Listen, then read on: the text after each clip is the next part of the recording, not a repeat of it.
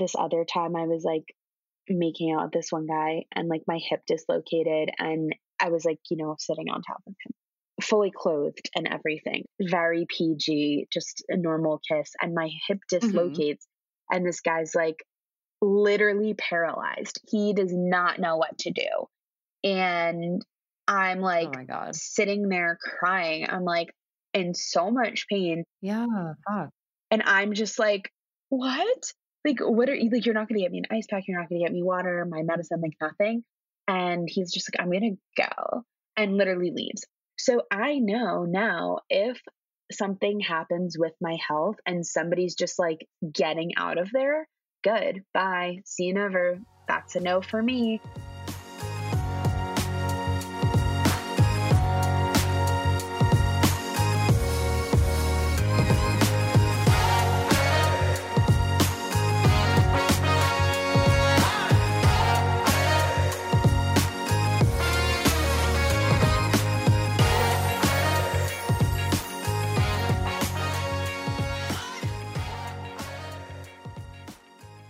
Hello, welcome back for another episode of Interstates and Heartbreak.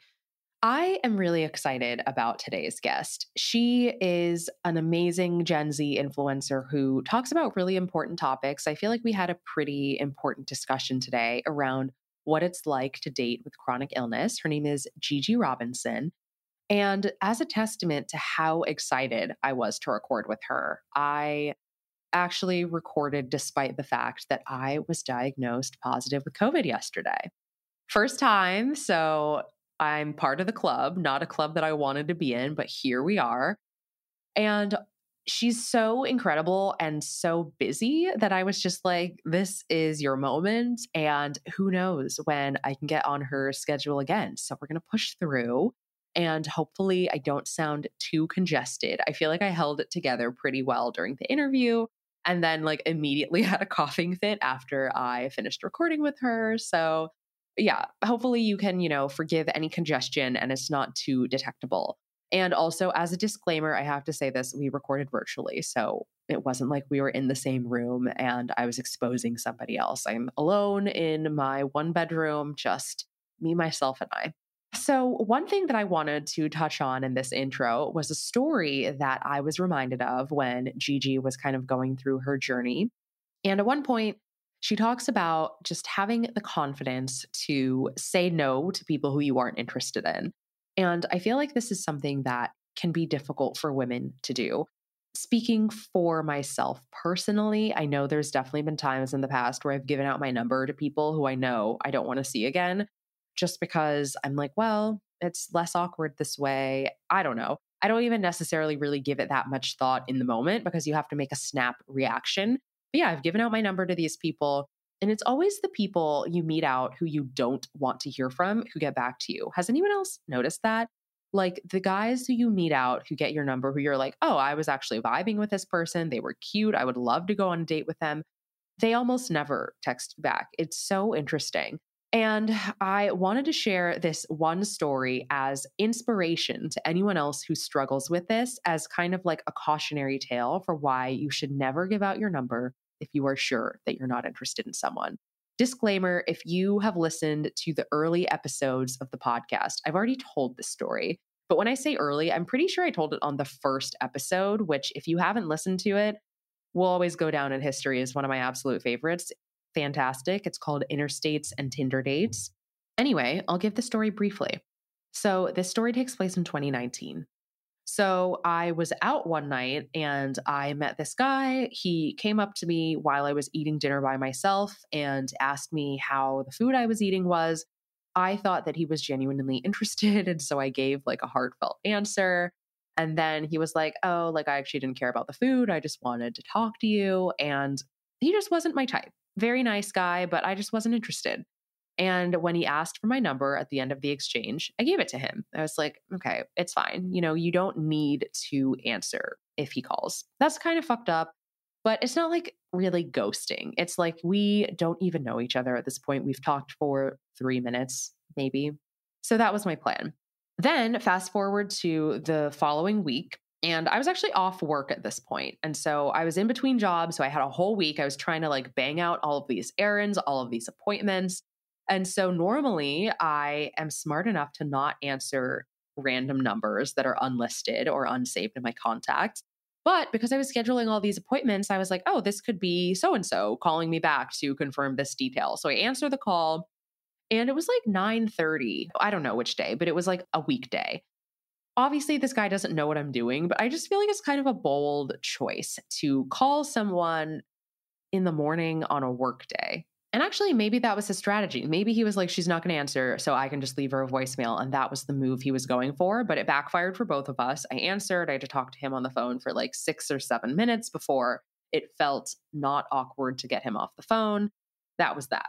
And then I don't even think we texted again. He might have been like, let me know when you're free. And I was like, ah, yeah, absolutely. And I, I didn't text him and he didn't text me. Then, fast forward a couple more days, I went down to San Diego for a weekend. And this was in the earliest stages of me dating my ex. We were not exclusive yet. So it wasn't shady for me to give this guy my number. We were still figuring things out.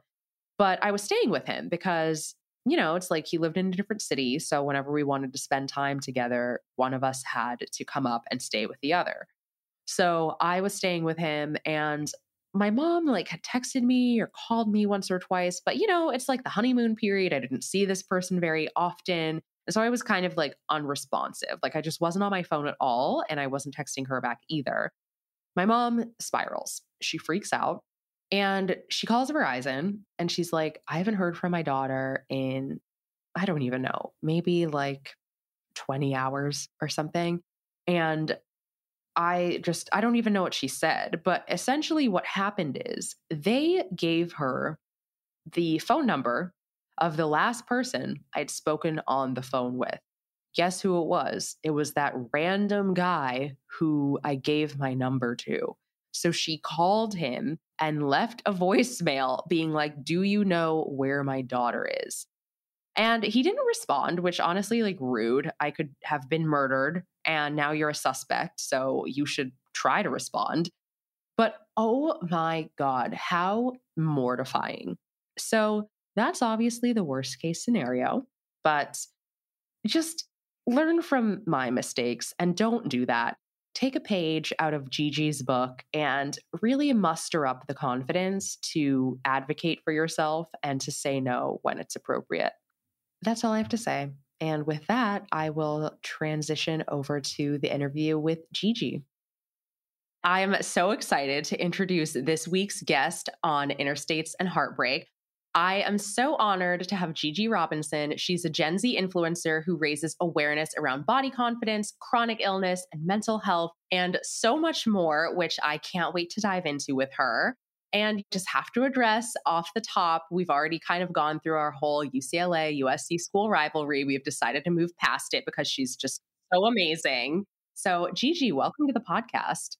Hi, welcome to the show. Yes, I don't know if I think maybe it was we were talking about this, but like people make this USC UCLA thing like literally like end all be all and like you do not like them. And I'm like, that is so stupid. Like, why don't we just be friends? Like, it's just a game. But also maybe I, I am not as passionate about like the the history of the sport and the school rivalry when it comes to that. But no, I, I think it's amazing.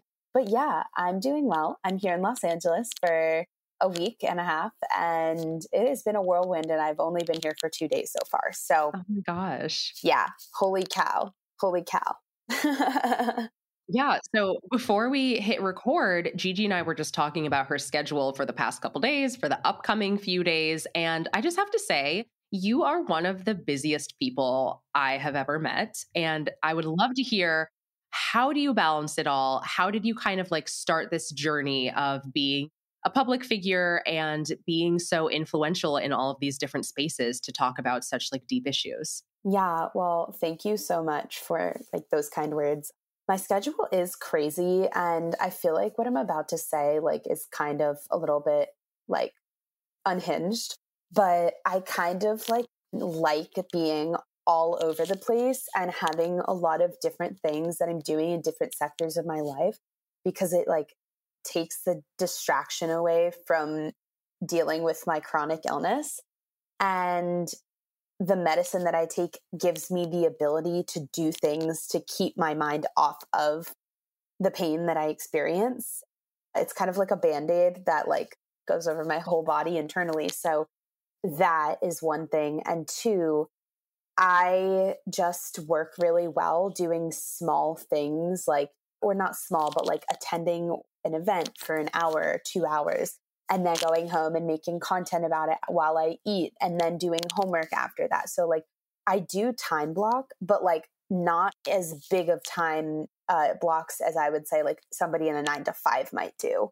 Mm. So, yeah, managing it's hard though. I do have an assistant. She's awesome. And she helps me organize and coordinate my Google Calendar for events, my Google Calendar for school, and then my Apple calendars and my Outlook calendars. So that's four event calendars that she basically works on. Oh, yeah. And that includes like podcasts, events I attend, when I should order food or eat food, mm-hmm. going for walks, therapy, doctor's appointments. And I get really, really in a not good state of mind when I have to focus on my health mm-hmm. because it is so traumatic.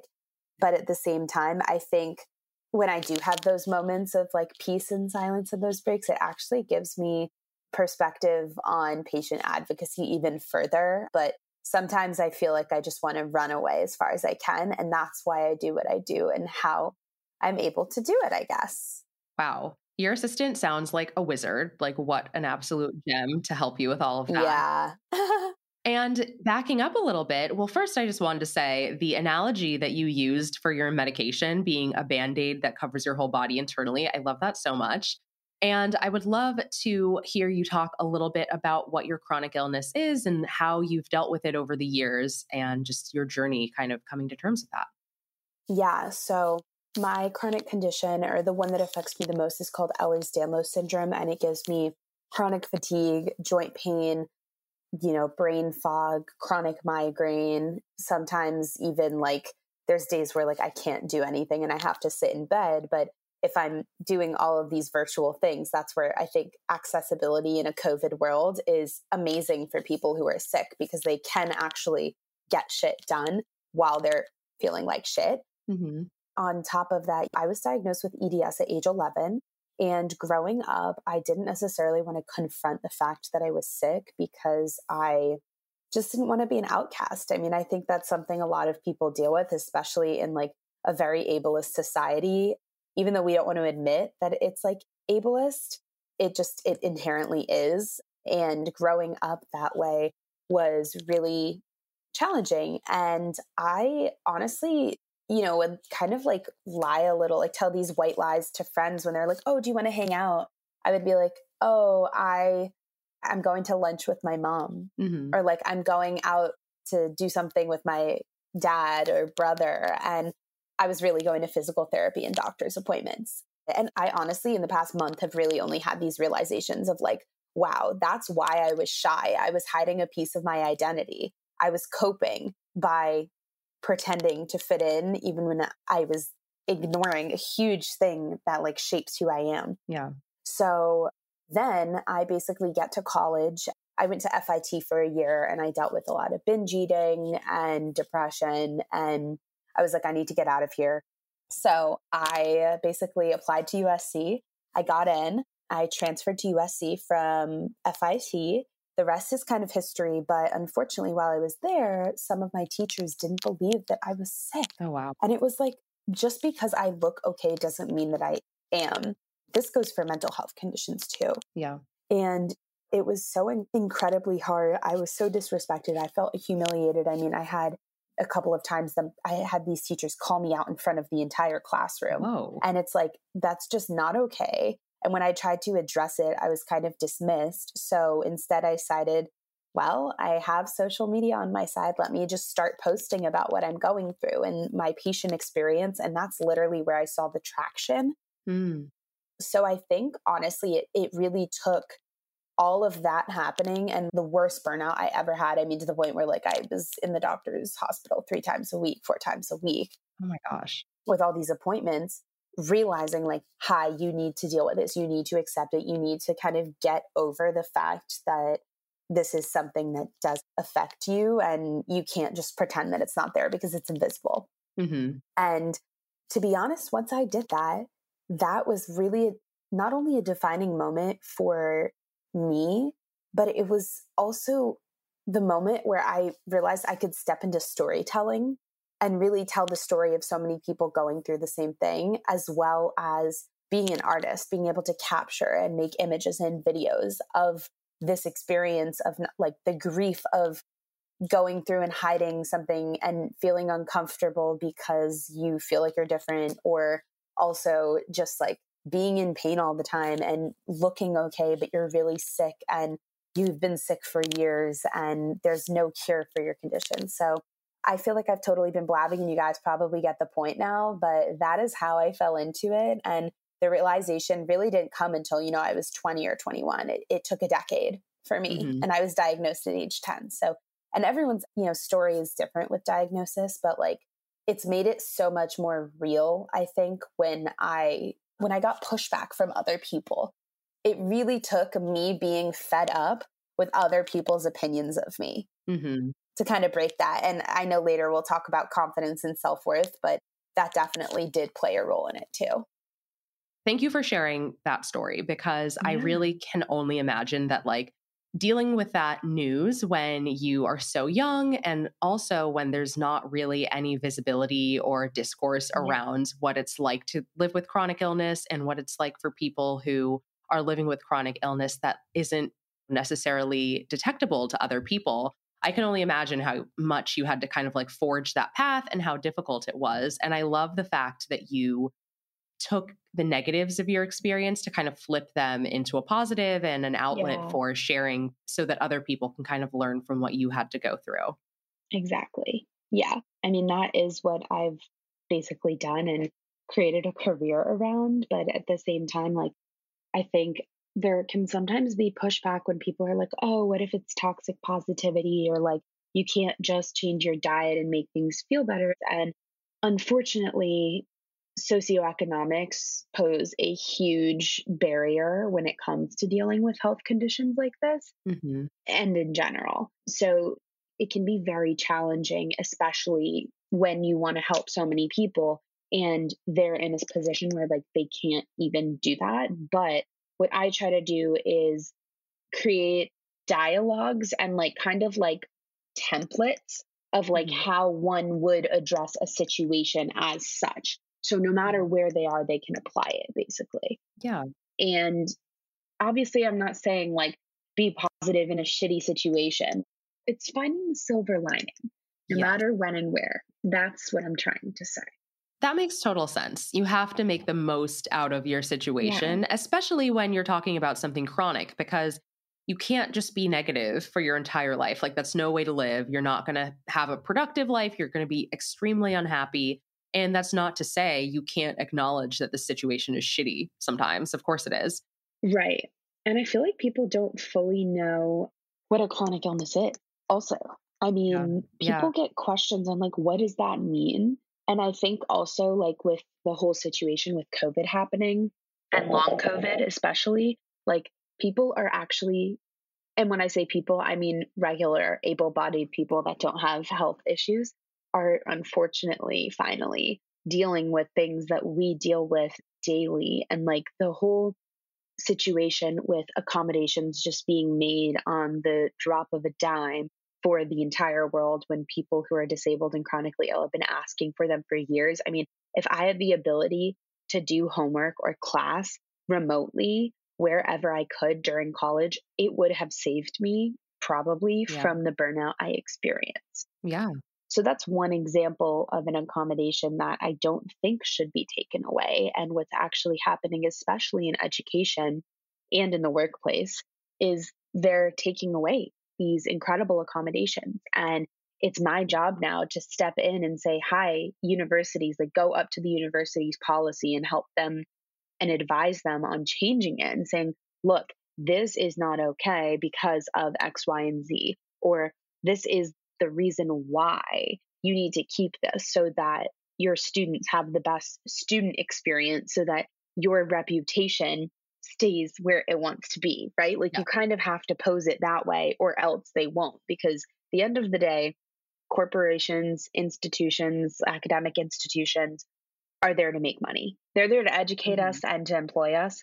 At the end of the day, we're making them money and if we're paying into that, we might as well get the best experience out of it. So how can we really change that from the inside out? And my way of doing that again is through art, storytelling, and speaking.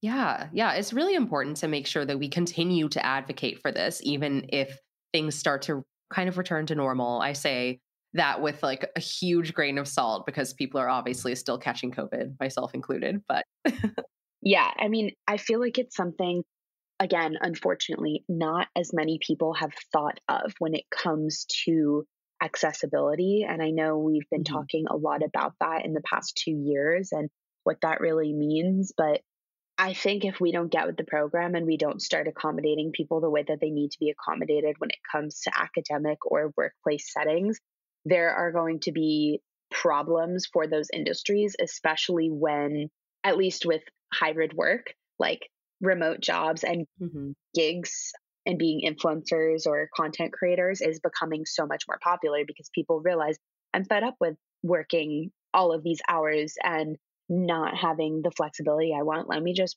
be my own boss. And I think mm-hmm. actually, on top of that, part of the problem is people are going to create burnout for themselves quickly because they dive kind of into uncharted waters. So it's definitely complicated. And I think like psychologists and mental health professionals right now are kind of having a field day with it. My therapist included, for sure. yes, like it's totally uncharted and it's such an interesting challenge, but like such an important one for people to take on.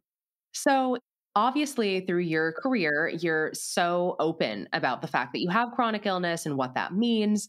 And I feel like it puts you in a really unique scenario when it comes to dating because whenever you're in the early phases of dating there's a question around like how soon should you share some of these more intimate or personal or sensitive details like chronic illness being a prime example and I could see like two arguments. Like, on one hand, someone kind of needs to prove that they're worth pursuing something with before maybe you open yourself up and be vulnerable. Or on the flip side, you could say, like, oh, well, I don't know if this person is worth pursuing something with until I see how they react to this. So it's kind of like chicken and egg.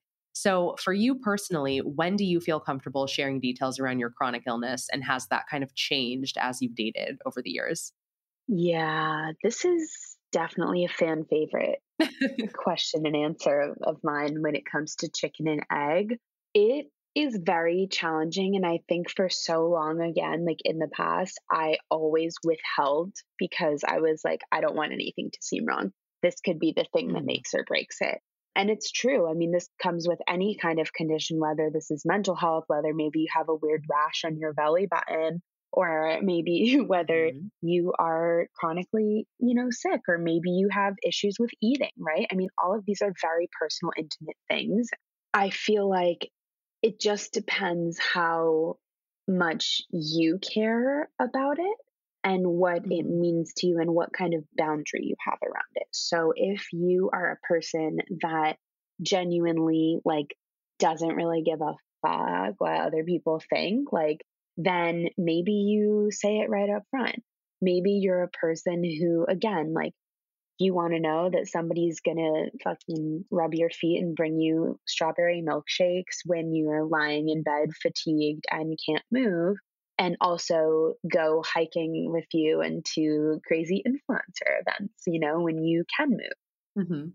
and both of those can live together on the same domain i think it's just different ends of it so Mhm. in the past i have done both i've withheld and i've said it up front to be honest with you it Mhm. didn't really matter. It was kind of about the prolonged action of the person just being there Mm. and experiencing me for me. So over time, people can sense your tendencies. It's also kind of hard when you're taking medication and you are like literally slugging down dozens of pills a day, you know? So Yeah. at some point, someone's going to be like, what are those for?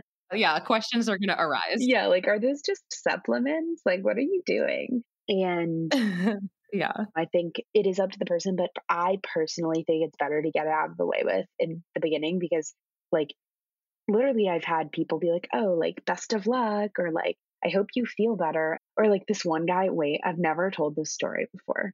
Oh my gosh. Can exclusive. I tell this story? Yeah, yes, this is an please. So I was on Hinge like a couple of months ago. I think it was like in January, and it was really cold in New York City. And like I didn't have anything to do. So I'm like staying up late. Be on Hinge. There's this like super cute guy. I'm like talking to him. We get to talking. I'm like, oh, like, yeah, blah, blah, blah. I'm like sick in bed, whatever. He's like, you should look into the church of like science. And I was like, what the fuck are, what the fuck what? are you talking about, bro? No. He's like, my mom healed from her cancer from like the practices of the Church of Science. And we're not even texting at this point. We're voice noting. And I'm like fully engaged. And I'm like, I need to legit hear what this man has to say. And he's like, I'll send you a copy of the book. Yes. It's really interesting. Like, you must love to read, right? And I'm like, oh my God, what is going on? So, this man is really trying to convert people on Hinge. Yeah. So, I'm like, is this Scientology? Like, are you trying to get me into the Scientology? Because I don't want to be in the Scientology. like, not that. He's like, no, no, no it's the Church of Science, it's different. And I'm like, oh my Lord. So, anyway, he was cute up until that point, and I really liked him up until that point, but he yeah. made it weird. I mean, maybe if there was more context, but yes. he was just like straight off that. And you know what? For him, sharing that wasn't necessarily about attention. I think it was about gauging whether people are okay with it or interested in me.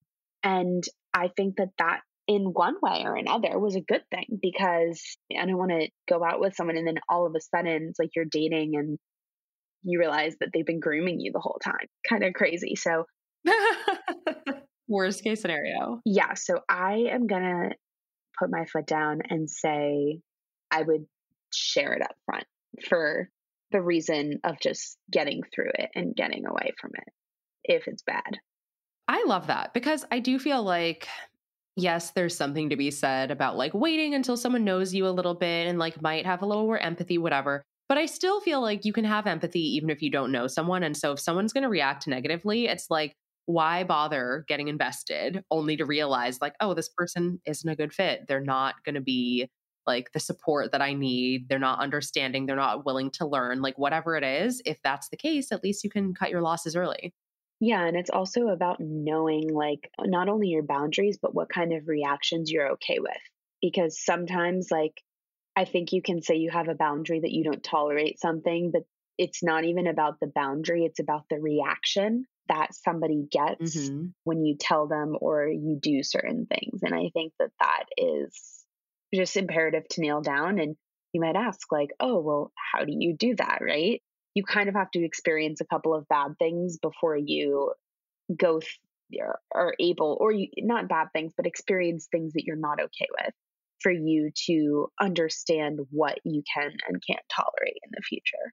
I fully agree with that. And I feel like that can apply to anything in dating. And like, absolutely. I will like get down on myself sometimes about like, oh, I dated this guy for so long and it was like a bad relationship. And I really have to actively remind myself, like, that was a learning experience and now i know specific things that i like don't want in a partner and conversely things that i need in a partner that maybe i wasn't getting from that person so yeah i agree that's a huge learning opportunity and it kind of sucks to have to go through it but you know you come out better for it on the other side exactly i couldn't have said it any better so i guess like in addition to the church of science response like what other types of responses have you gotten? Like in terms of the ones that are, okay, here's a non example of how to react. And then on the flip side, like what are some ways that guys have responded that have actually been really thoughtful and like ideal?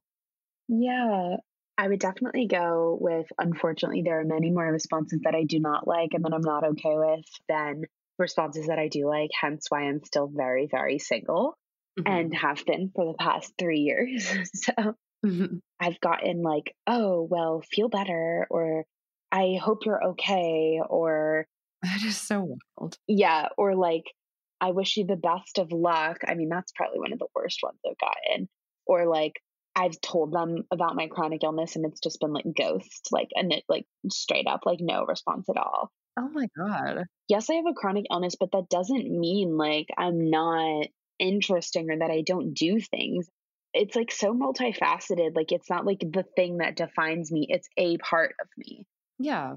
And again, like it goes back to like, is somebody going to like me despite this one thing that I deal with?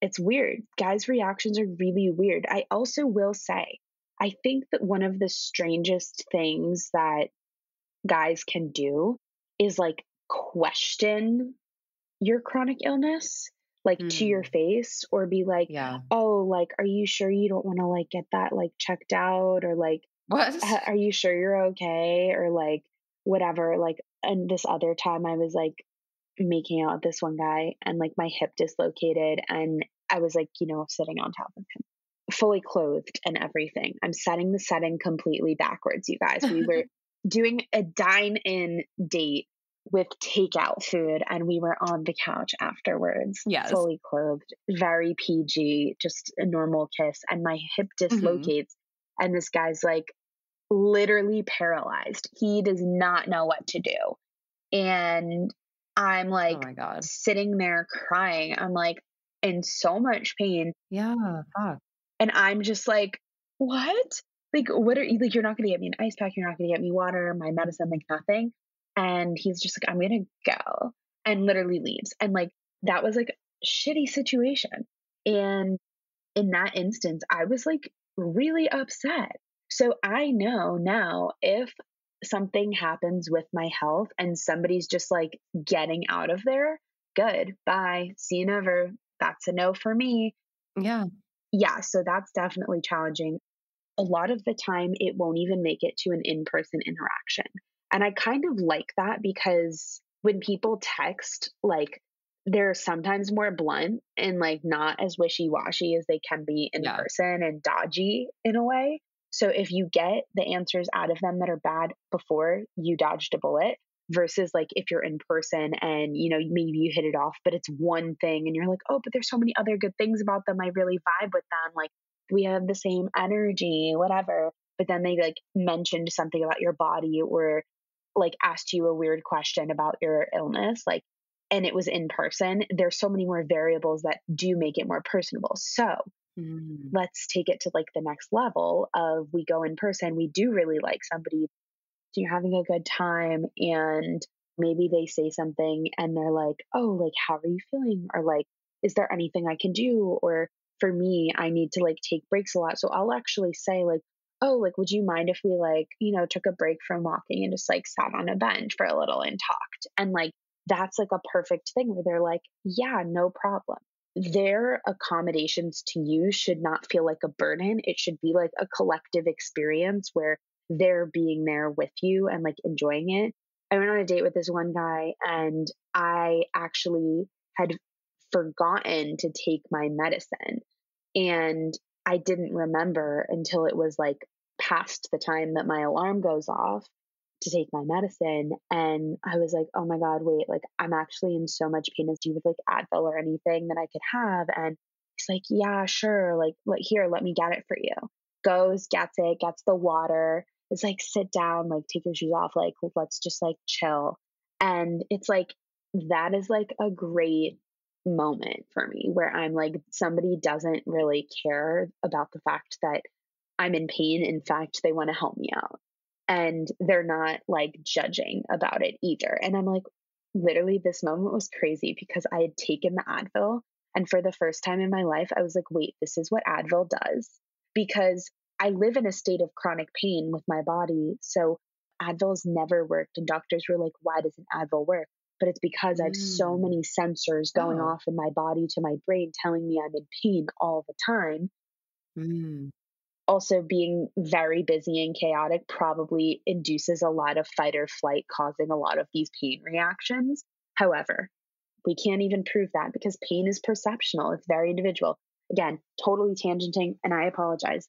My point here is this guy was totally cool with me talking about this whole concept of my pain and the fact that Advil worked for me for the first time and was actually actively like, wow, that's crazy. And I think another thing is like, mm-hmm. you can ask questions, but don't ask questions to the point where it's like you're being interviewed. Like, have a conversation about it. And also, you can let it naturally come up. Again, I personally bring conversations like this up towards the beginning of a relationship or com- date or not not date but like whatever a date ship a courtship if you will in bridgerton language yeah yeah courtship i love that because it's worth it to see what they'll do up front and also at this point mm-hmm. you know mm-hmm. i'm about to yeah. be 24 in may and if they're gonna be good and be up on my level and if they're confident they're going to want to take care of me and they're going to want to step up and to me like that's amazing like i think i'm a big acts of service girl especially considering i do so much for myself. So when somebody goes out of their way to again court or like do something really kind i'm a huge huge proponent in that. So that's my response all over the place. I hope it was interesting. Oh my gosh, absolutely. And I love that you brought up the balance of asking questions because I feel like there are probably people out there who are like, I'm interested in hearing about this, but I don't want to like ask too many questions because like I don't want to pry. I don't want to seem like I'm nosy. So I think that's the perfect way to articulate it is like if you feel like you're interviewing the person and it's probably too much and like just let it flow naturally like you're on a date like don't let it get to a point where it's like a rapid fire q&a yeah. And also, I think it's like if you're good at reading body language, you can kind of tell like, is somebody actively listening? Are they asking you a question based off your first question? Yeah. Are they changing the subject completely? Are they looking at their phone? Are they looking at the sky? Are they open to listening or are they kind of like sulking? Like, if you can pick up on those cues, it can make a date or a conversation much easier because it just can tell you things. It's a language. And on top of that, I think yeah. it's also, I know we, we talked about this briefly before, but like the way that like guys will also sometimes be like, oh, like you're sick. Oh, I know my friend Bob is sick and he deals with the same thing. And it's like, I think that that's okay to bring other people into the conversation. But at the same time, I think that the reason they do that is because they want to make you think that they understand what you're going through when in reality they don't yeah. at all. So if that happens, like it's not necessarily a red flag because it shows that they are trying to care. It just shows that their like intellectual ability is not where it needs to be. And that's a no for me, dog. Yeah, it's like EQ is a real thing. And like you talking about how you need to pick up on body language, like the amount of people who are dating, and I can only really speak to men, right? Because like I've, yeah, I go on too. dates with the guys, but I feel like the amount of men who don't pick up on body language and that kind of thing, it is wild. Like I feel like that's why so many guys try to like make a move at the end of a date and be like, "This was so great," when the girl is like, "No, yeah." And yeah, I feel like the whole trauma bonding thing, that's huge because I do feel like it's kind of an attempt at empathy. So I would like to give people the benefit of the doubt, but I really, it just like reminds me of people who kind of have to turn the conversation back to them to be like, oh, well, this relates to me because blah, blah, blah. So even if the intent is positive, the actual impact is not because it's really not like focusing on the person who's sharing something really personal with you. It's just kind of like shifting it to make the discussion all about you or your friend or whoever. Yeah, absolutely. And also at the same time, it's like, are you okay with that? Because sometimes people do turn things on themselves and it's actually interesting and the conversation just flows. And it's like, it can happen, obviously, but like, is every date like this, right? We're talking multiple dates. We're not talking just the first date. So I think that that's just something to keep in mind. Yeah, absolutely. So, kind of going into self worth, I feel like, you know, you've touched upon the fact that you have received some insensitive or discouraging reactions in response to sharing your chronic illness. How do you prevent yourself from kind of like getting down and internalizing your self worth rather than letting it be determined by these external factors and other people? Yeah, great question. I think the, one of the first things it's taken a long time to do but a lot of times I feel like there's this kind of idea from the outside that uh, you know, you go to all my bios, you see that I am a chronic illness advocate, a mental health advocate, a body confidence advocate, and you don't think about the journey to getting here today. I've been living with this chronic illness for my whole life, but diagnosed for over a decade, dealing with it for over a decade. So when when people talk to me about confidence, I think about my decade of inconfidence and the lack thereof, and how over the past three years I've had to step into myself. And again, really, it came with like really finding out my identities and embracing them. And once I did that, I was able to talk more freely because I didn't feel like I had to tiptoe or talk around certain things. And that was really, really helpful. I do think confidence can be a game of fake it till you make it. But at the same time, I don't fully believe in fake it till you make it because I just believe in making it happen. I don't think that you have to fake who you are. I think you just need to be yourself. And you know what? You can test something out. And if you really step it up and you like go out there, and I'm going to talk a little bit about what I did in high school is I was in a high school theater program. I can sing, I can dance, I love it. I love show tunes. And so when I did it, it was fun and I was in the ensemble. And then I got a supporting lead and then I got the lead. And it's like, if you're not necessarily the best singer and you still have the lead, you could sing the wrong lyrics, but if you did it with confidence, you can make the audience still believe that you sing every word right. So doing that like is like you can't go back and fake that. You just got to do it and you just have to be confident and confidence is so individual and unique and it's tailored to every single person. Like you create your own sense of confidence. It's about what you're okay with and how you talk to people. And it's also about body language and it's about reading the room. And it's really about like talking to yourself every single day, like in the mirror, like at home. I'm not at home right now, but if I were to be interviewing and podcasting from home, I have literally mirrors all over my room. And part of that's because I like to train myself on like, how do I feel best when I'm on a Zoom call? Mm-hmm. How do I present best when I'm doing a lecture for high school students or for corporations? How do I look best when I am getting ready to film for a video, right? Like, does smiling a certain way feel better to me? And that's really something that only I can determine. I can get all the weird comments in the world, but if I feel good about it, then it's all good. So I definitely do that as well. And I just started doing it. There there wasn't really any defining moment. I just kind of decided like, why the fuck not?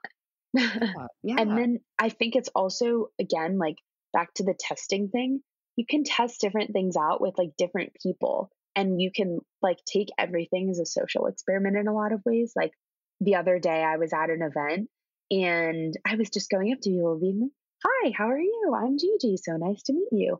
And it's like, if you were like, just come up and you have your arms crossed and you're like standing in the corner and you're waiting for someone to approach you, first of all, no one's going to want to approach you because they're like, what the heck is this person doing in the corner? No. Second of all, if you go over and you kind of lurk and you're like waiting to talk to somebody and you don't make your move, like they're going to be off put and they're going to think you want something, right? yeah. But if you go over and you handle it with confidence and you're like, Hi, I absolutely loved what you talked about tonight because of blah, blah, blah thing that you said. It really stood out to me. It reminded me of some other work in the industry, or you could flip it back on yourself and say, It reminded me of a project I've done. By the way, this is what I do full time, and I would love to support any work that you're doing. And it's like, boom, there's your intro right there. And it comes with the delivery, and it does take time and practice as well. So, again, decades of work. It might sound like it's easy and like that conversation I just had and replayed in my head, right? Like it sounds like, oh, that's so seamless, right? Decades, you guys, or decade. I don't want to say decades because I am merely two decades old, but alas. But still, that is many years. And I love what you said about kind of like knowing, you know, just having the mirrors, like being comfortable seeing yourself at different angles. I just got a second mirror in my bedroom mm. next to my bed, and it is amazing. And also, I'll never forget, like when I was in fifth grade, I had this teacher who honestly was like kind of a nightmare. But the one great thing that she did, she made us do these like speeches every month and she would record them. And I feel like a lot of people don't have that experience until they're an adult. And so it's like very easy to generate a fear of public speaking. But I was able to like my 10 year old self look and be like, oh, wow, like that's horrible body language. I need to improve X, Y, and Z thing. And so I was able to kind of like address it and get comfortable with it at an early age. But it's like never too late to make that shift in your life. Wow. Yeah. And also back to just like with mirrors and making that shift. And like, I saw this one video on like TikTok or Reels or something like that. And it was actually Dua Lipa at a photo shoot. And it just made me even more confident. But the photographer goes, What angle do you prefer? Like, what side? And she goes, I like all of them. Wow. That is empowering. Yeah. Do I still like the left side of my face a little more than the right side when I am slightly more like tilted? Sure. I'm always going to opt for that side. But if there is a photo of me from the other side, am I going to be upset or like not like it? No. And if you train yourself to accept yourself at all different angles, when you're photographed and documented and on calls, I think it's only going to empower you more because it's something almost everyone's insecure about. And if you're able to just accept yourself fully, you're not going to have any problems. It's so true. It's so true. And kind of going into like general body positivity, it's like I just feel like no matter what I look like, how I've been eating, like my workout, I feel like there's always like a twinge of hesitation for me when I like put on a bathing suit. And literally no one is like ever filming me when I do it. Whereas on the flip side, you've had like the most high profile showcase of your body by like being filmed by Sports Illustrated for their 2022 swimsuit edition. So I know you like have to have some amazing tips for like getting out of your head, embracing your body, all of that. Yeah, I mean, first of all, thank you. Second of all, I think the whole thing of getting into my confidence also, it's not just when I talk about mirrors, I'm not just talking about a mirror that goes on your bedside table. I'm talking about a full floor length mirror. And I literally, when I'm home, will put on one song a day, two to five minutes long, unless we're listening to Stairway to Heaven or like American Pie or something like that, like a crazy ass song. But I look in the mirror and I watch myself dance and I get comfortable with my body and how it looks and how I feel. And I look at my face when I move my body and see like what looks good. Like, do I feel good doing this? Even if I'm sitting down in a chair and like grooving, like what feels good and how do I look when I do it? And just being okay with how my mental state is when I move my body. So that's the first thing to body confidence. The second thing is with my chronic illness, I've had a very challenging time with exercise and a very interesting relationship because every time I've tried to exercise since my diagnosis, I end up getting hurt and I end up in a brace or needing physical therapy. And it just ends up being very frustrating. So, because of that, I'm at terms with the fact that I'm likely never going to have a six pack of abs and a quote unquote flat tummy. I mean, that's just not my body type. The other thing that I think we're starting to realize with science and biology nowadays is that there isn't one body type. Although the workout queens of the world have it all together, that in reality is not necessarily what health and fitness looks like for a majority of people. And that's due to quite a lot of things. That's due to socioeconomics. That's due to lifestyle. That's due to your parents' upbringing. That's due to so much diet. I mean, the list goes on. And I think you have to do is kind of detach yourself from the stereotype and realize that, like, you don't fall into it, period. Even if you love working out, you're still not going to ever look exactly like anyone else. So it's about detaching yourself from the norm, quote unquote. And I did that honestly, probably around the same time I got really sick, just because it was like impossible to stay thin and to also be on this medication and all this stuff. So, yeah, that was quite the issue. And then in terms of like channeling confidence for this SI thing, I don't know how to describe it, but like back in September, I felt so called to do it. Like I felt an urge. I was like, Gigi, like you need to do this, like represent chronically ill people and this story of like you can look super sexy and feel like absolute shit. Mm-hmm. Or look super sexy and you know what, have a, a case of three dozen pills you got to take. So that's just the reality of it. And I basically had thought of my script all December for my video submission.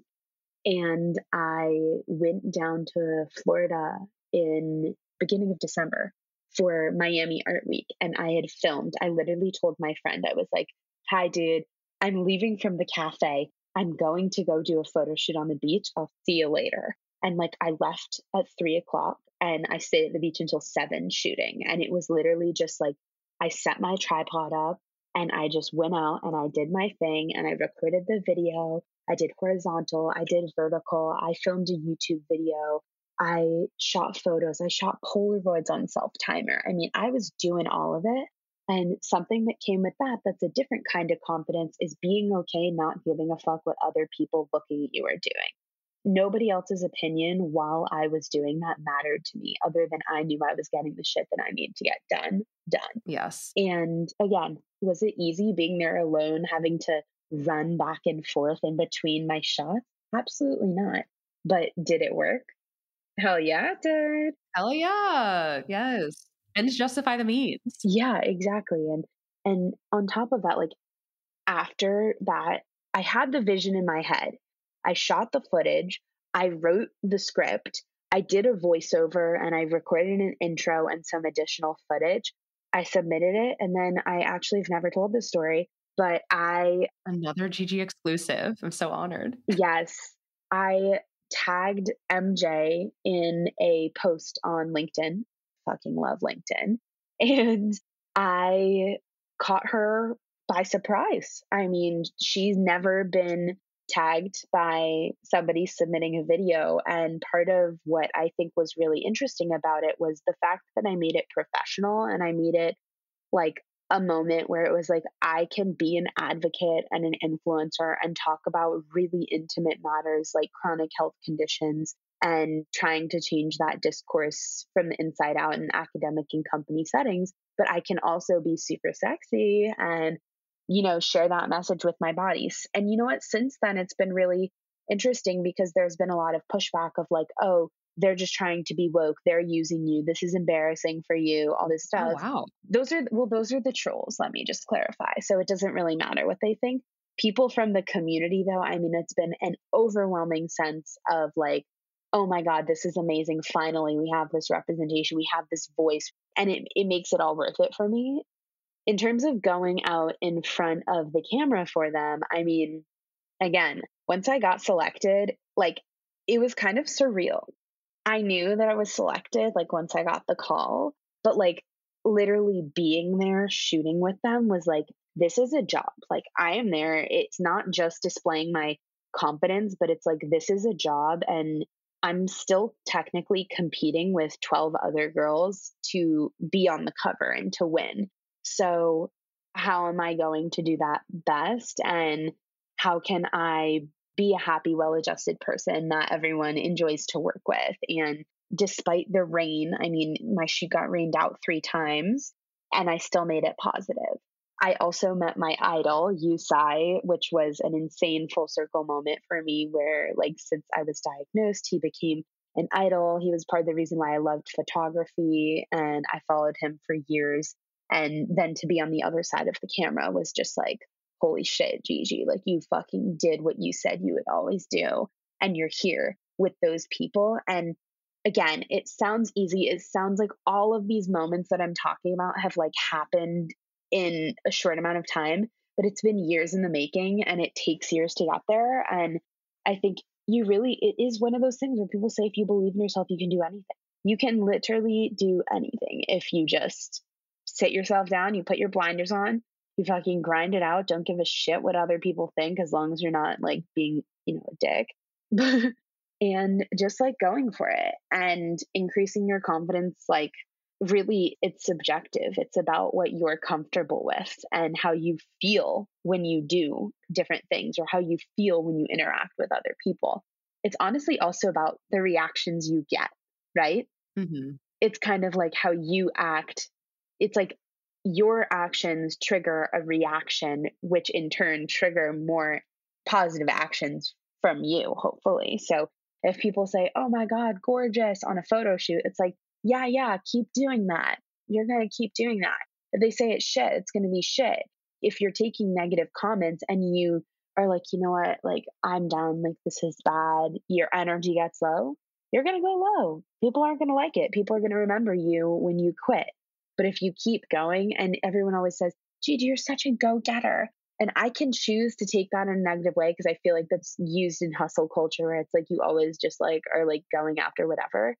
I think what it really is is like a moment that shows my like tenacity and my persistence and my ability to push through despite blah blah blah. And I think we all just need to keep on going if we have the means, you know. Absolutely. And I feel like, you know, a theme of what you've been talking about is kind of like, you know, you shot your shot when you were submitting your SI application. Like you talk about how you need to kind of just like go for it when you're networking and like reaching out to new people. Does this translate to you like shooting your shot with dating? Like, how are you when it comes to like approaching men in the wild, let's say? Oh, yeah. It's definitely really interesting. I think I have the ability to talk to pretty much anyone like i can hold conversations pretty well and or read the situation very well. However i can never really tell nowadays when somebody is like trying to like get it.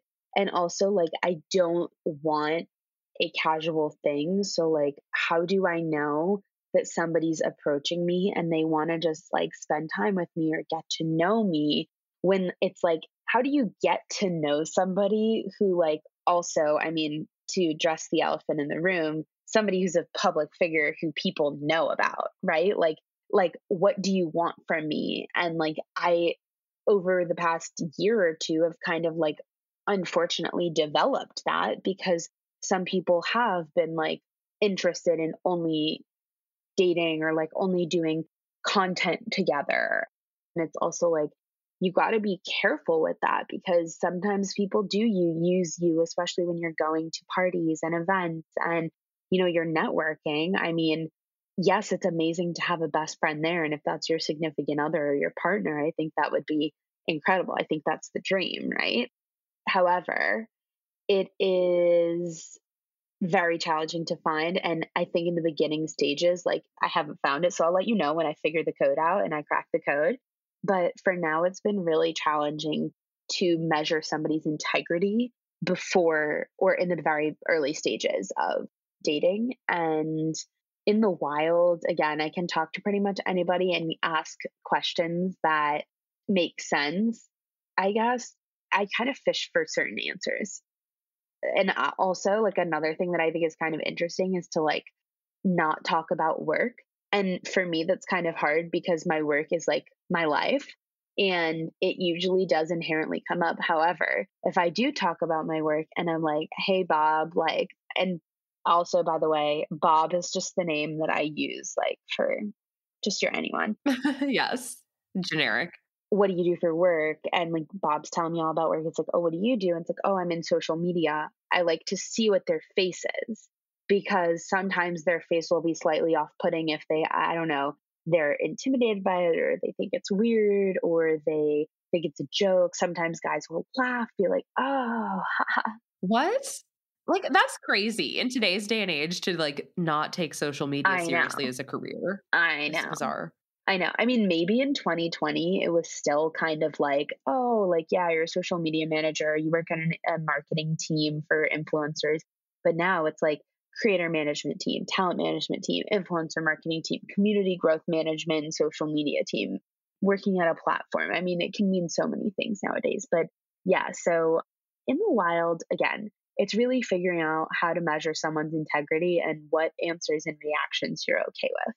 Yeah. And it's kind of nice because in the wild, you get that body language. So, like, to your earlier point, it's like you can kind of see the micro reactions and tell even if someone has a very measured response you can still kind of glean something about like what their true intentions are what their maybe misgivings are or their like judgments are just based on kind of like how that shifts yeah absolutely and i mean there's also been some interesting situations and i know i had mentioned something to you before about an in the wild moment that i had where I um, was talking to somebody and they weren't my normal kind of dude that I'm into. And I mean, I know there's a lot of discussions about like types and whatnot and like how to get out of like dating for your type. So I'm like, let me just like go for it. Like, why the heck not? Like, whatever. Like, not everybody's going to be like this perfect person in my mind.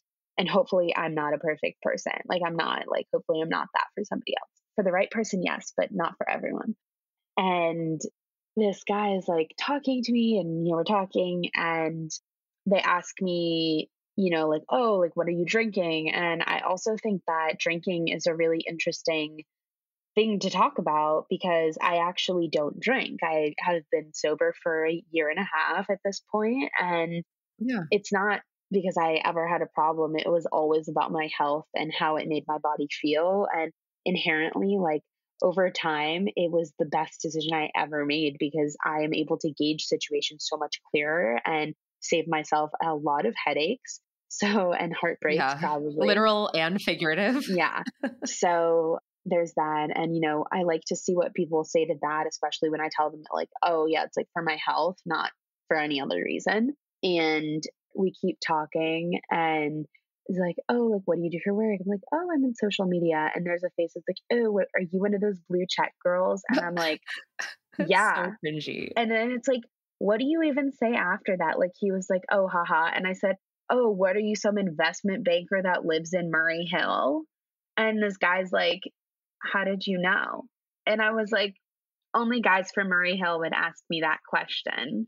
Bye no, it was really funny. And he's like, Yeah. I'm like, Well, why are you on the Upper East Side anyway? Like, this is so far away. Like, why would you come uptown to go out? It's so weird. And I mean, I was just out with my girlfriend having a good time, and we get bombarded with these conversations. It's like, where did this come from? And he's like, Oh, yeah, you know, the only thing to do down there is like go to a steakhouse and drink wine. Like, it's kind of chill. And I was like, oh, well, I think you're talking to the wrong person because I am vegan and I don't drink. And that led to a whole other series. He was like, oh, and then he like had the audacity to ask for my number. This guy. He's like, I want to see you again. I was like, sorry, no. Oh my, my friend was like, give him your number. I was like, I'm sorry now. and like, I think also being okay rejecting people, as shitty as that sounds, is like, if you know that nothing's compatible, do not waste your fucking time. Like, our time is the most precious thing.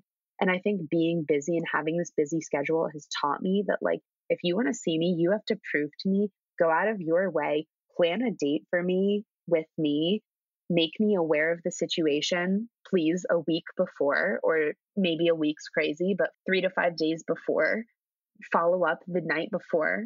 If we're having plans for the weekend, it needs to be before 5 p.m. on a Wednesday because your girl is busy and I don't make time for people that don't show effort in me or into me. And unfortunately, not a lot of those guys exist, at least the kind of guys that are on dating apps. And I just personally don't think that I'm going to really meet somebody in a compatible setting on a dating app. And that's not to say that it can't happen. I just have not had luck over the past, I don't know, five years.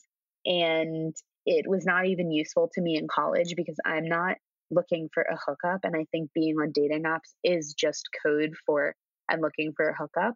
Obviously, the people that fall into relationships with their best friend, those are the exception to the rule, which is dating apps are not necessarily places where you're going to find a relationship. You could call it Match, you could call it Hinge, you could call it Raya, you could call it whatever the fuck you want. It's not going to change the fact that it's very challenging to find somebody compatible out there, especially in a world where they're just, just like a, a click away.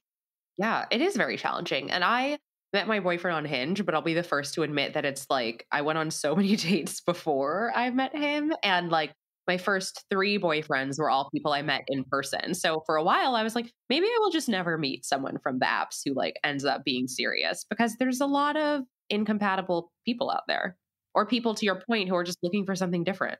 Yeah, yeah, exactly. And I think it's honestly just something that it's very again individual you have to test things out you have to try it it may or may not work for you like on the apps i paused my profiles because i'm just like i don't even want to date i don't have time to date right now my life is chaotic and the other part of it is just like i'm fed up with it i mean i actually did try raya for a month and i was kind of annoyed that like i had to pay for it it was really annoying how much is it it's 20 bucks a month Mm. Oh, and that's like you don't even get any perks. That's just to be on there. Yeah. And I was just like, I got in, like, I have to pay for it to try. Like, but I feel like it's more of a social networking app, kind of like a dating app for friends to meet and collab and do work together, but like never actually do it. It's kind of like another, like, kind of like Yik Yak maybe, but I don't know. wow, TBT. Yeah, definitely. So it wasn't my favorite. I did see some attractive men on there. Occasionally, you'll see like celebrity status people on there. Apparently, my friend saw like Charlie Puth on there the other night. I was like, okay, I want to go on a date with that man ASAP. But also, my brother's name is Charlie. You're like, so reactivate. It will never happen. I can never date a Charlie. But I love Charlie Puth and would go on a date with him. I have to admit. So, anyway, yeah, a lot. So, Charlie, if you're listening, Charlie Puth, if you're listening. oh my God, not my brother. No, my brother probably doesn't listen to any of the podcasts I'm on because why would he? He gets to he, he gets to hear me talk all the time. But yeah, Raya was a disappointment to me, in my opinion. Do you remember what song you chose? Yeah, of course. It's the same one I choose for everything which is Sympathy for the Devil by the Rolling Stones. Wow. Yeah, it's an intense song. It's a song about drugs and overdose, but that's not how I apply it to my life. I just love the song. I love the Rolling Stones. Like, I'm obsessed with them. They're my number one.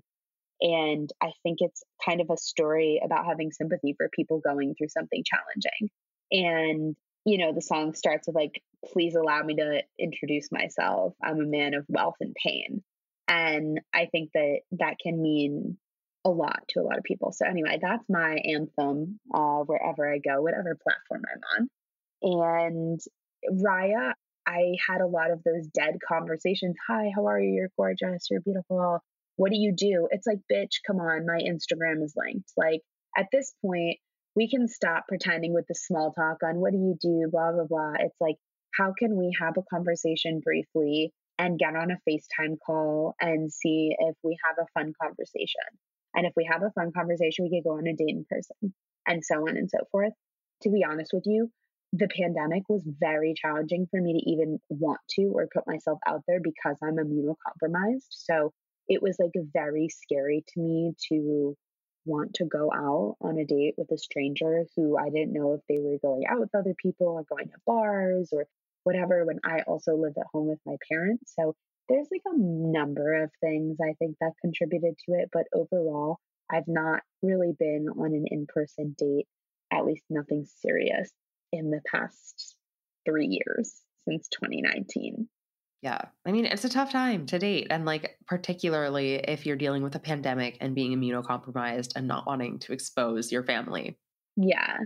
It was very challenging. And that's another thing is like people I think sometimes assume like the life of an influencer means that you have like so many riches all the time. But to be honest, I'm going through grad school, I'm paying for it out of pocket by myself, and I'm running my business. So as I'm doing both of those things, I fortunately and I'm very grateful um, that I live at home with my parents. And again, that comes at a cost of not having as much privacy, not being able to necessarily date without feeling like, let's say I am on a Zoom date and I'm on the porch on a Zoom with a random dude, and my parents want to open the window. Your parents are like, Who's that?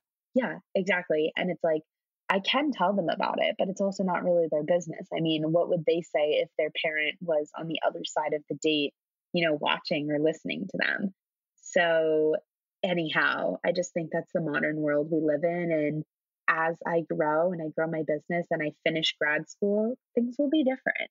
And that's the tea on that. Yeah, I mean, there's so much there. I mean, like dating while you're at home. I didn't have to do it for that long, but I did it for a period of time during the pandemic. Like so many people, I went back home for a period of time. And it was like the challenge of like, oh, I'm like FaceTiming with my now boyfriend. It was like when we had just met, and my mom would be like, oh, like you're super smiley. Like, who were you on the phone with? And like trying not to make it this big deal because it was still early or like if I went to see someone else. And I don't know. It's just like having to deal with your parents' expectations that you're like still in high school. It's like I'm a grown adult, but it, I can understand why you don't feel like I am because I'm living under your roof again. Yeah, I love it. And I mean, it's like, it's also a moment where it's like, how much do we trust our parents and what's the relationship that we have to them in today's day and age? And like, how much information is too much information?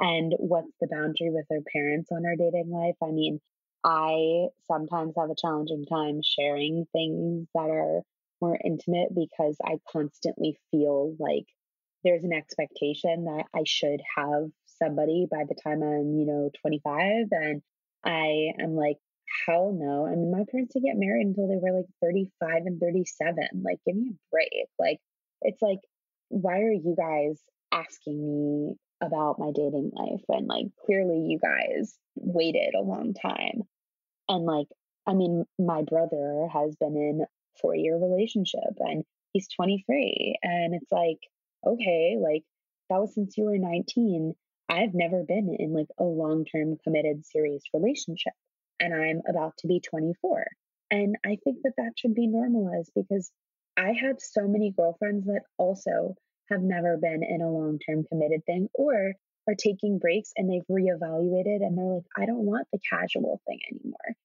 I think society makes it seem like sad for women when they don't have these relationships early on. But at the same time, I think part of that is because women are like also feeding into that narrative by being sad and not confident in being single. And I think if you are confident being single, and you're so happy with yourself, like when the time presents itself and the right person, like it'll just present itself on its own. Yeah, I fully agree. And I was a late bloomer. I didn't have my first real relationship until I was 23. And it was something where, like, there were periods of time for sure where I was a little self conscious about it. Like, I think particularly in high school. And that was more because I was like, I'm inexperienced. Like, I've, I haven't had my first kiss. So, like, does the fact that no one wants to be my boyfriend mean I'm undesirable? It's like you're dealing with so many self like confidence issues at that age just in general and then when you throw dating into it it's like this whole other beast but I will say I was able to kind of like really enjoy being single in college and I didn't care about having a boyfriend then. Like I don't know exactly why it shifted, but I think I was just like, "Oh, I'm just supposed to have fun." Like most of my friends didn't have boyfriends and so it wasn't even like there was that pressure of like oh, I'm missing out on this thing. Or like I did have one or two friends who had boyfriends and it was like, uh, like I don't know that I want that situation that they have. So it wasn't anything to be envious of, honestly. Right, right, exactly. And also, like, I kind of think of like the different things that people in relationships like complain about. I will say I grew up in a Jewish household and I, I just I love my mom to death, but there is just something about a Jewish mom that they just don't fucking stop complaining. And that is probably or was a toxic trait of mine for a long time is that I would just like complain, complain, complain. And at least that's what people would tell me, especially about my health. But at the same time, like health is one thing, but like everything else of your your life is like, you know, another thing to complain about, complain about your friends, complain about food, complain about the weather. I mean, come on. Something's got to be more interesting than that. So I try to listen to what people complain about and evaluate if what they're doing is working, especially if there's somebody that I love that would like trade places with in a lot of ways. So I don't know. It's just been definitely kind of interesting to look at, especially people in relationships. Are they complaining about petty things or are they complaining about big real life things and obviously like it's not their responsibility or it's also not your responsibility as an individual to know what's going on with those relationships, but I just think about like, is that something that I want at this moment in time, right? In the future, maybe when I'm sad, but right now I am building my fucking empire and nobody can get in my way. And probably going to stay that way until the right person comes along. Yeah. I mean, I've seen your Instagram stories. It has to be someone really special to like fit into your crazy schedule. yeah. It's also like, how can I trust somebody when there's like a lot of stuff I don't share on the internet, obviously. Like, I'm very transparent, but of course, I'm still human. Like, there's still things that people don't know about me. A lot of people ask me if I have a boyfriend, right? I could have a secret boyfriend that nobody knows about because, you know, we may just collectively decide it's not a good decision to mix business and work together, right? Mm-hmm. I don't know. I did date a guy who was like social media and influencers suck. And I was like, what? Like everything was good about him except for the fact that he didn't like my job. And it's like, if I didn't like that someone worked as an investment banker at JP Morgan, I wouldn't not date them because of their job. I mean, what the hell? That was pretty annoying situation ship, but you know what? It's okay. He was not the one. I can confirm that. Definitely not. Definitely not. Well, I mean, this is so fantastic. And I feel like you've been so transparent. You've shared so much. We've gotten two exclusives, which I'm so happy about. But before I let you go, I wanted to play a quick game. And it's basically headache or heartbreak. And so basically, headache is like, okay, I'm dating this person. Everything else is amazing or normal at least. But there's this one thing, and I take note of it, but I'm willing to keep dating them. Heartbreak is like, I am cutting it off because this is a deal breaker. Okay. Okay. So the first one, like pretty standard. And I imagine you probably get this a lot because of your public persona. So they liked some of your Instagram photos from like 2021 before your first date. Uh like fine, good good to go. Headache, headache, good. I would date them again. Yeah. Okay. Does this like differ if they liked them but they haven't followed you? No. I think it's still fine. Still good good in my book. I mean, that's fair. Also, to be honest, I'm probably not checking. Like this, oftentimes That's actually, true. You probably have so many likes. Those kinds of people that do that tend to be people that well, now you're getting me in my head because sometimes I've had guys, I know this is supposed to be rapid fire. I've had them go and like my photos and be like, and follow me and be like, you didn't follow me back. Or like, I liked your photos. I checked your Instagram out. And usually then I know that they're just looking for clout and comp, like they're insecure after that. So it depends on what they do outside of just like, they just like or they just follow and I don't see it and they don't really comment on it, like it's fine. But I'm not following a guy until like I really like him, honestly. I'm like that. Yeah, absolutely. I am the same way. And obviously, my situation is very different. But yeah, I don't really like to kind of get to that level of like we're following each other and engaging on social media when it's casual and I don't know where it's going. Okay, so the next scenario, they follow your account from a private account. And let's say you get to the point where you're like, oh, I want to follow this guy back. And they're like, oh, we're not quite there yet. And I feel like this is an interesting one because it's like they have access to your life, but then they're saying, oh, I'm still not ready to share this portion of myself yet. Um, goodbye. Fair. Heartbreak. Goodbye. I mean, that's just not, that's obnoxious. Like, it's just an Instagram profile. What are you hiding? Are you hiding an ex girlfriend? If so, can we talk about it? I mean, it's embarrassing. It's embarrassing for them if they're that insecure that they won't share that part of your life, their life with you. That is very true. Yeah. Yeah. Bye. Next. Red flag for many yeah. reasons. Yeah. Okay. So the next one they slide into your DMs by commenting on how great your Sports Illustrated swimsuit photos looked. Oh, this is a good one. Yeah, heartbreak. I mean, it's very superficial. Like it's yeah, like here for the wrong reasons. It's like we don't want the guy who likes bikini pic on Hinge. You know, we want someone who like comments on something. Yes. give it to me, but also like, hi, I'm a master's of science student in business design and technology. I'm fucking smart. I'm going to have two degrees in a year. I have my own business. Like, Google my fucking name, period. Like, I don't need a swimsuit photo of me in Sports Illustrated to tell me that I'm hot or for you to tell me that I'm hot. I already know that. Come on. Come on, dude. Got to do better than that. Yeah, put some respect on her name, you know? Send me a voice memo and tell me how fucking amazing I am, and then we'll, we'll talk. That's the kind of DM I want. Love that. Yeah, raising the bar. Raise the bar, yes. Okay, so the last one. So they say that they told their sister they were going on a date with you, and she asked him to get an autograph for her. I'm gonna go with like yes, headache. I think that's really adorable. And I've never experienced that, but if I did and if I do, I will let you know because that that would actually really tickle my heart. yeah, that would be really sweet actually. Also, like the fact that they have a sister also shows me that they're like probably a good human being. I think guys with sisters are the best humans. It's so true. Like good familiar relationships with women, green flags all around. Green flags, absolutely. Well, Gigi, this was amazing. And I would love if you could plug where my listeners can find you on all platforms.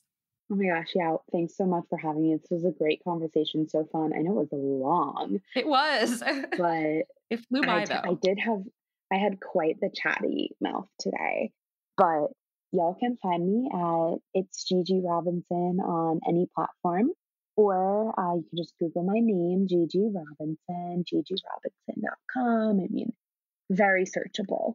But yeah, and also like feel free to reach out, DM, like slide into my DMs if you have any chronic illness chronicles that you want to share with me. But yeah, that's that. Thank you so much. Yeah, absolutely. Thank you. Let's be exclusive. Subscribe to Interstates and Heartbreak wherever you listen to podcasts for more firsthand stories about the unglamorous side of dating in Los Angeles. And while you're at it, you can write me a love letter with a rating and review on Apple. See you next Sunday.